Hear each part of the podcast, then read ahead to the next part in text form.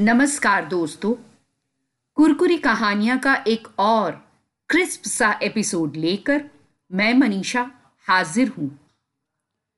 महिला कथाकारों में जितनी ख्याति और लोकप्रियता गौरवपंत शिवानी ने प्राप्त की, वह एक उदाहरण है श्रेष्ठ लेखन के लोकप्रिय होने का। शिवानी लोकप्रियता के शिखर को छू लेने वाली ऐसी हस्ती हैं जिनकी लेखनी से उपजी कहानियाँ कलात्मक भी होती हैं और मर्म स्पर्शी भी। इनकी कहानियाँ न केवल श्रेष्ठ साहित्यिक उपलब्धियाँ हैं, बल्कि रोचक भी।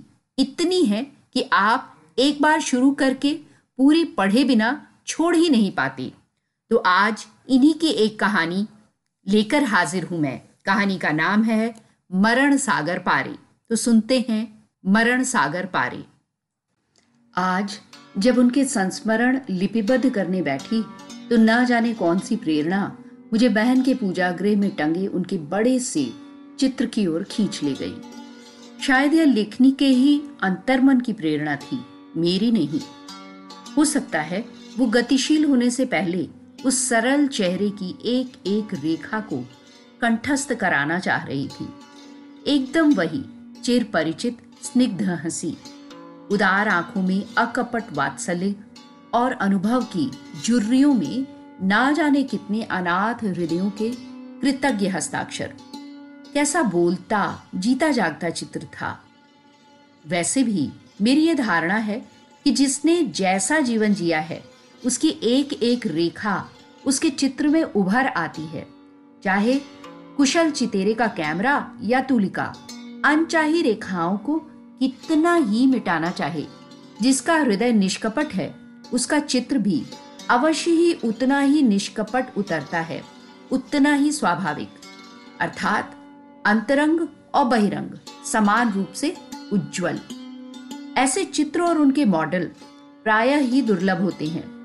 कैमरामैनों को फ़ोटो खींचने से पहले उन्हें फोटोग्राफरों का बहुप्रचलित अंग्रेज़ी आदेश चीज़ से संबद्ध नहीं होना पड़ता।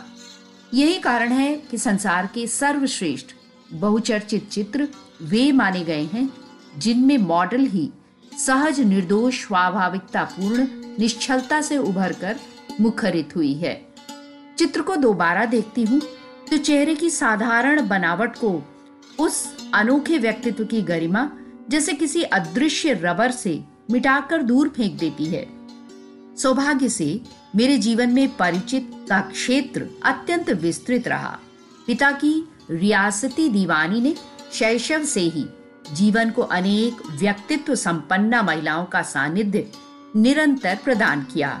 रानी महारानिया, बेगमे, राजकन्याएँ, राजमहलों के आमोद उत्सवों में अतिथि बनकर आने वाली प्रसिद्ध नृत्यांगनाएँ, गायिकाएँ, राजकुमारियों के पीछे पीछे खम्मा खम्मा करती छाया सी डोलने वाली छत्र चमर धारणी, सौराष्ट्री खवासिनी, पेशेदारिनी, उच्च आंग्ल समाज के रेजिडेंट कमिश्नरों की पत्नियाँ, जिनकी चार चार गिरही फिरंगी जूतियों की ऊँची एड़ियों की खटखट अभी भी कभी भूले बिसरे दिवा स्वप्नों के बीच चौंका देती है।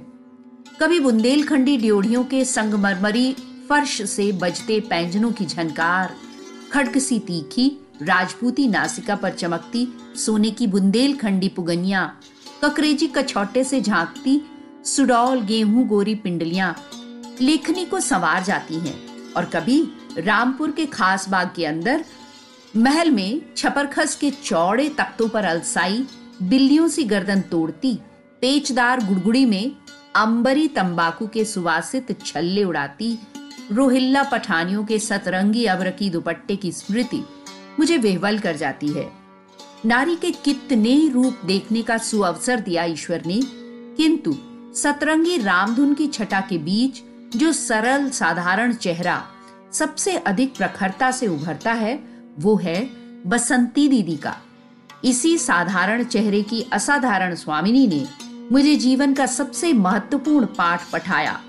ऐसा पाठ जो कंठस्थ करने में समय नहीं लेता, किंतु जिसे साध कर सही उत्तर लिखने में स्याही सदा फैल ही जाती है। एक बार, जब उनके अनेक आश्रितों में से एक पढ़ लिखकर योग्य बन, विदेश हो आया और बैरिस्टर बन गया तो बहुत दिनों बाद मैंने किसी से उसके अतीत की कहानी सुनकर बसंती दीदी से कहा, क्यों बसंती दी, एक नौकर को तुमने पढ़ा लिखा कर इतना योग्य बनाया। उसने तुझे कभी कुछ भेजा? अरे चल हट, मैंने क्या उसे इसलिए पढ़ाया था? कि वो मुझे कुछ भेजे। पर जब कभी भी आया, कुर्सी देने पर भी बैठा नहीं, खड़ा ही रहा। उनका चेहरा कृतज्ञ भृत की नम्रता की स्मृति से स्निग्ध हो उठा। मैं उसकी जगह होती तो तुम्हें सोने से मढ़ देती, मैंने कहा। अरे, सोने से तो मैं तब ही मर गई जब सुना कि वह बैरिसेटर बन गया।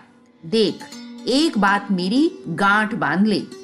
किसी का भला करती है तो कभी मुँह मत खोल और ना कभी ये आशा रख कि वो तुझे सोने से मढ़ेगा। निकी कर, दरिया में डाल। ये पाठ तो उन्होंने पढ़ा दिया, किंतु उस पाठ का शतांश भी मैं कभी जीवन में उतार नहीं पाई। बसंती दीदी से मेरे दो रिश्ते थे। दूसरा रिश्ता प्रथम परिचय के बहुत बाद बना, जब छोटी बहन उनकी पुत्र वधु बनी। इससे पूर्व मेरी एकमात्र ननद की जिठानी थी। मेरी ननद अल्प अवधि तक ही विवाह सुख भोग सकी थी, किंतु उस अवधि में ही जिठानी ने मातृहीना देवरानी को जिस अपनत्व से अपनाया, यक्षमा की रोगणी होने का संदेह होने पर भी जिस स्नेह से उनकी दिन रात सेवा की, उसके लिए हमारा कृतज्ञ परिवार वर्षों से ही उन्हें दिवंगता पुत्री की ही मान्यता देता आ रहा था। कुमाऊं के ऐसे प्रत्येक पर्व पर, जिसमें पुत्री के लिए मायके से विशेष सौगात के साथ घृत पकवान भेजे जाते हैं, उसी निष्ठा से वे भेजे जाते रहे, जैसे सगी पुत्री के लिए भेजे जाते हैं। इसी से, जब मेरा विवाह हुआ तो मेरे श्वशुर सबसे पहले मुझे अपनी इन्हीं दत्तक पुत्री के पास लाए थे। बहु इनके पैर छू ये तेरी सग्गी नानजियो हैं मतलब बड़ी ननद हैं। आज भी उनकी वो प्रथम छवि किसी जरा जीर्ण एल्बम में लगे धूसर, गोधूल वर्णी चित्र सी आँखों में तिर उठती है। पृथुल चेहरा वैसा ही पृथुल शरीर, बीसियों सलवटें पड़ी म्लान साड़ी। किंतु अम्लान चेहरे पर दिव्य हँसी, जो पहली झलक में किसी अपरिचित को भी परिचित के घेरे में बाँध अपना बना लेती थी। साथ ही एक डलिया में उनका दुध मुहा शिशु अंगूठा चूस रहा था। मुझे आश्चर्य हुआ क्योंकि उनका सद्य मातृत्व, उनके प्रौढ़ व्यक्तित्व से एकदम मेल नहीं खा रहा था। शायद मेरा आश्चर्य उन्होंने भाप लिया। देखो अम्बिदा उन्होंने मेरे ससुर से हंसकर कहा, तुम्हारी बहू सोच रही है कि इस बुढ़िया का बेटा है या नाती? अरे, ये मेरी उन्नीसवी संतान है और वे ज़ोर से हँसी। हे भगवान, मैं आश्चर्य से अभिभूत हो गई। क्या सचमुच ही ये इनकी उन्नीसवीं संतान है? किंतु उन उन्नीस संतानों में अधिकांश ऐसी हैं, जिन्हें उन्होंने गर्भ में धारण न करने पर भी जननी के अकपट वात्सल्य से अपनाया है। ये मुझे घर लौटने पर पता चला। उनके व्यक्तित्व के उस पहलू से जब मैं परिचित हुई तो उस अपढ़, वात्सल्यमयी के विराट, परिवार संचालन की अद्भुत महिमा मुझे दंग कर गई।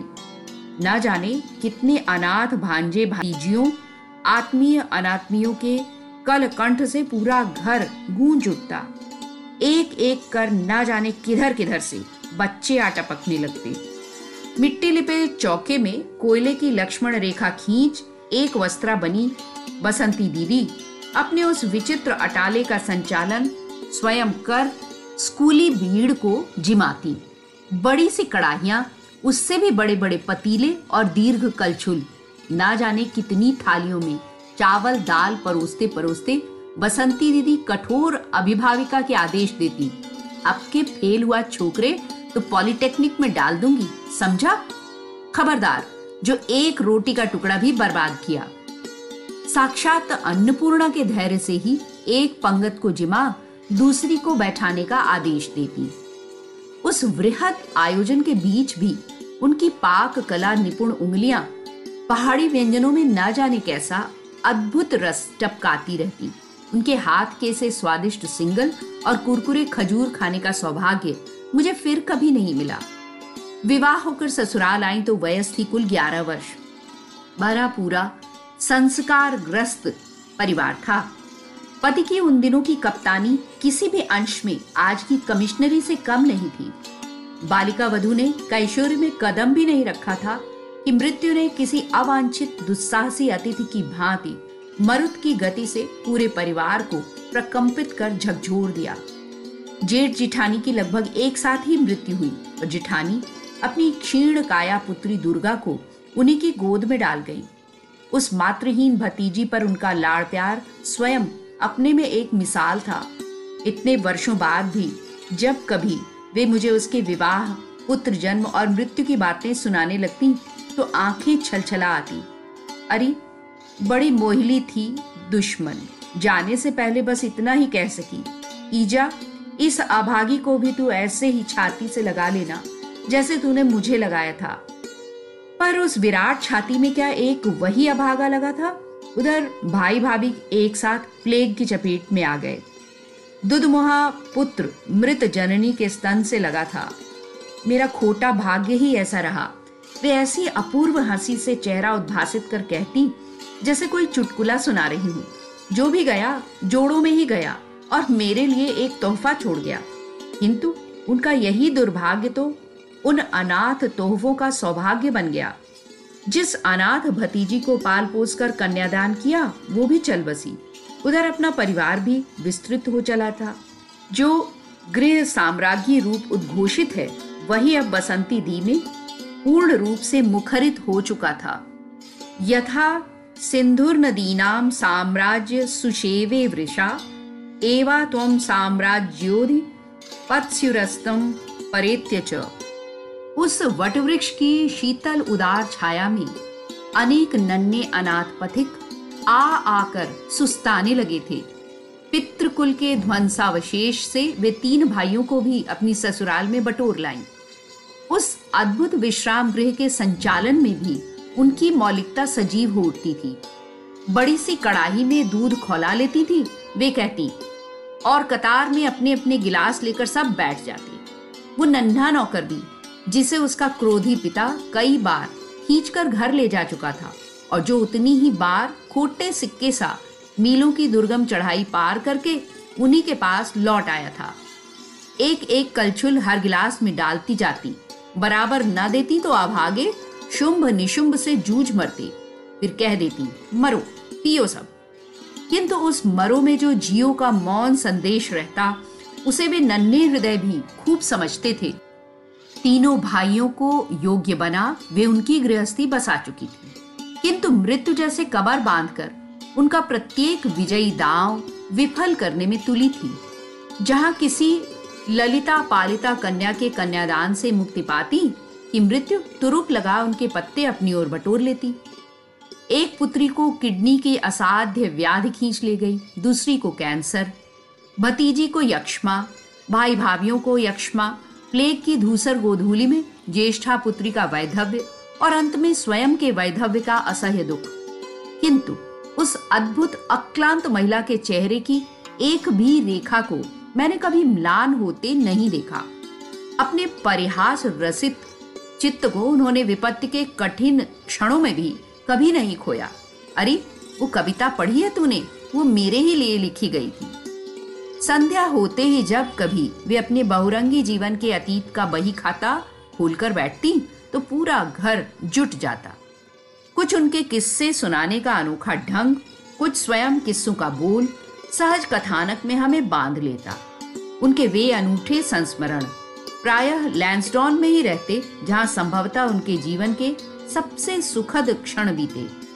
कैसे एक बार जब वे भैंसों के नीचे से गोबर बटोर रही थी सहसा उनके पति के किसी अफसर की लंब तड़ंगी मेम बटुआ झिलाती, अपना रेशमी गौन सरसराती, उनके सामने खड़ी हो गई। अरे, मुझे तो सांप सूंघ गया। हो न हो, ये वही मेम है जो कई बार भुवन के बाबू से कह चुकी है कि हमें अपनी मेम से मिलाओ।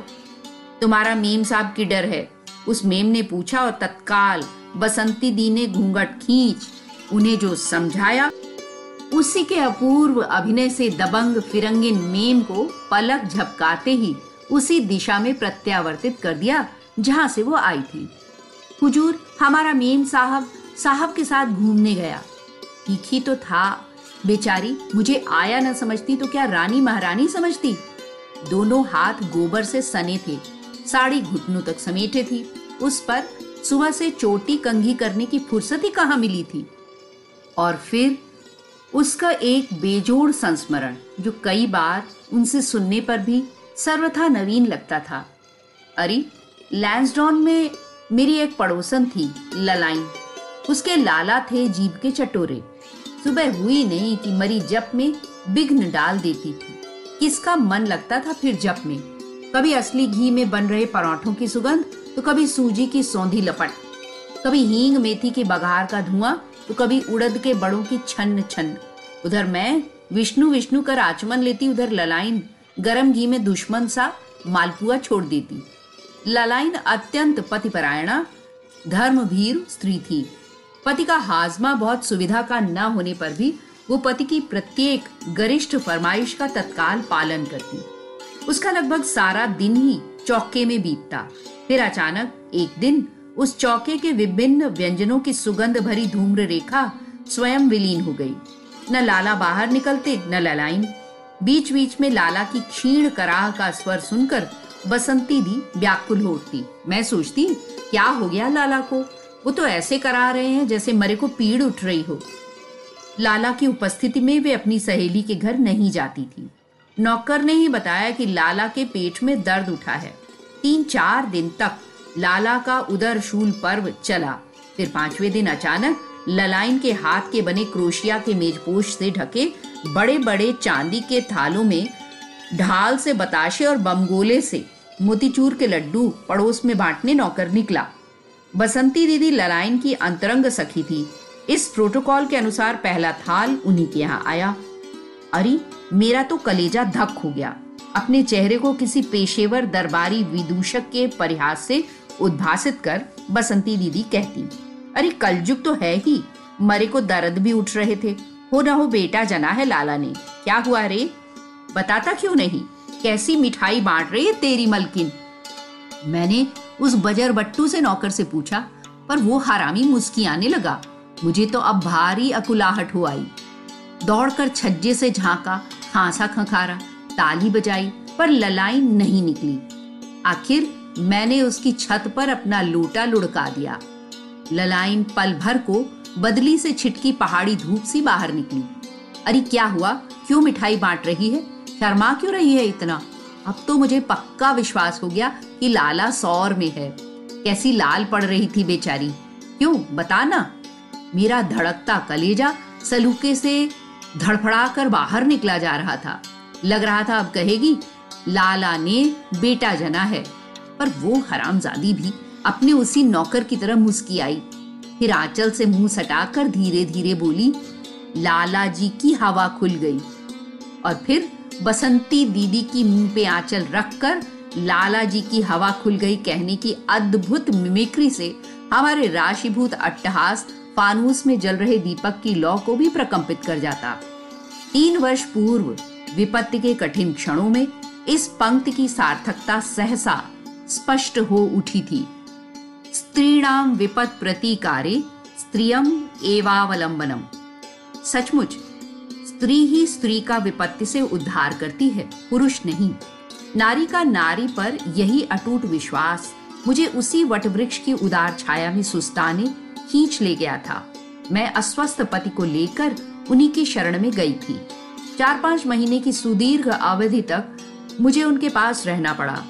छोटी बहन की ससुराल में रहने का संकोच मुझे प्रतिपल धरातल में धंसा रहा था। और एक दिन जब वही विवशता अश्रुधारा के साथ उनके सम्मुख बिखर गई तो वे बरस पड़ी। शर्म नहीं आती तुझे? ये क्या तेरी बहन की ही ससुराल है? अरे, तेरी बहन के इस घर में आने से पैतीस साल पहले जो तेरा पति इस घर में मुझे सगी बहन मानकर बीसियों बार बगवाली का टीका करा गया है, वो क्या भूल गई है तू? खबरदार जो अब ऐसी बात जबान पर लाई।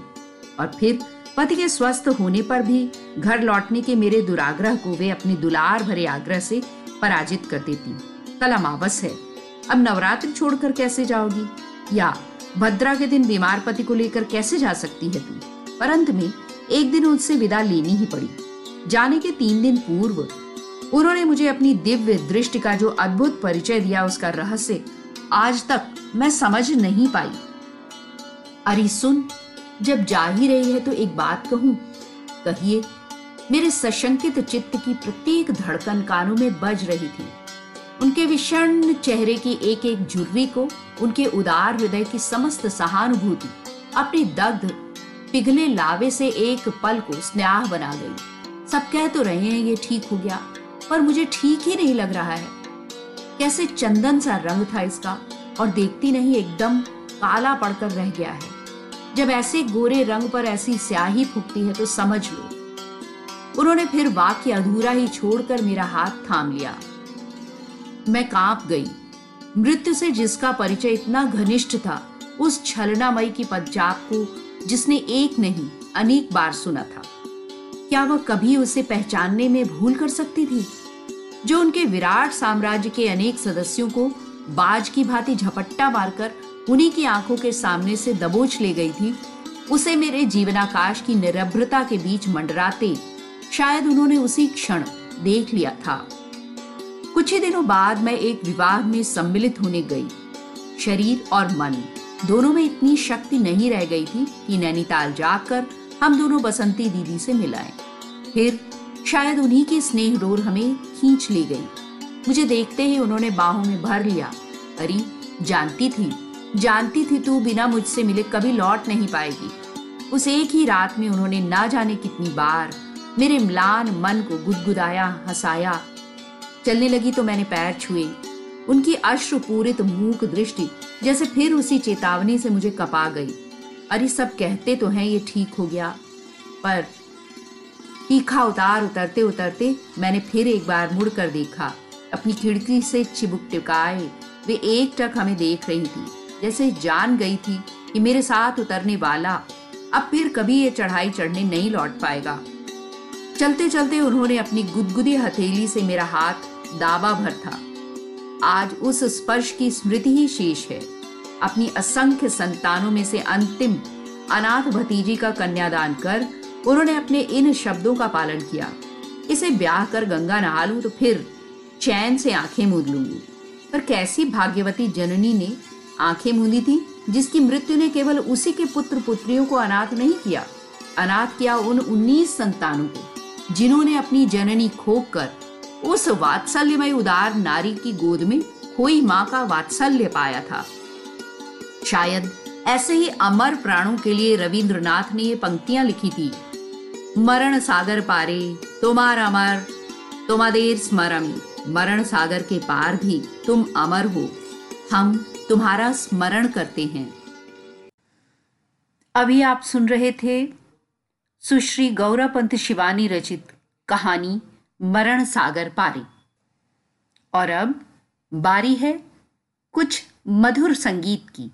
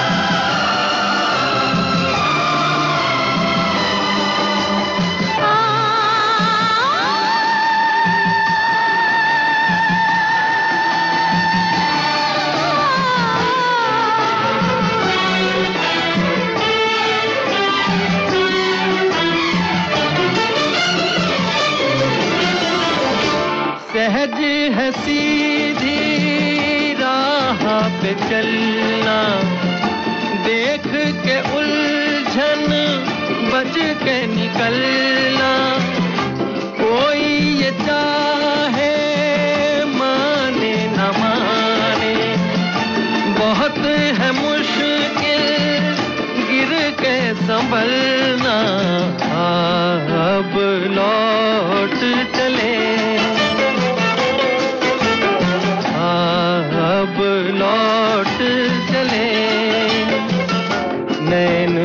बिछाए बाहें पसारे तुझको पुकारे देश तेरा।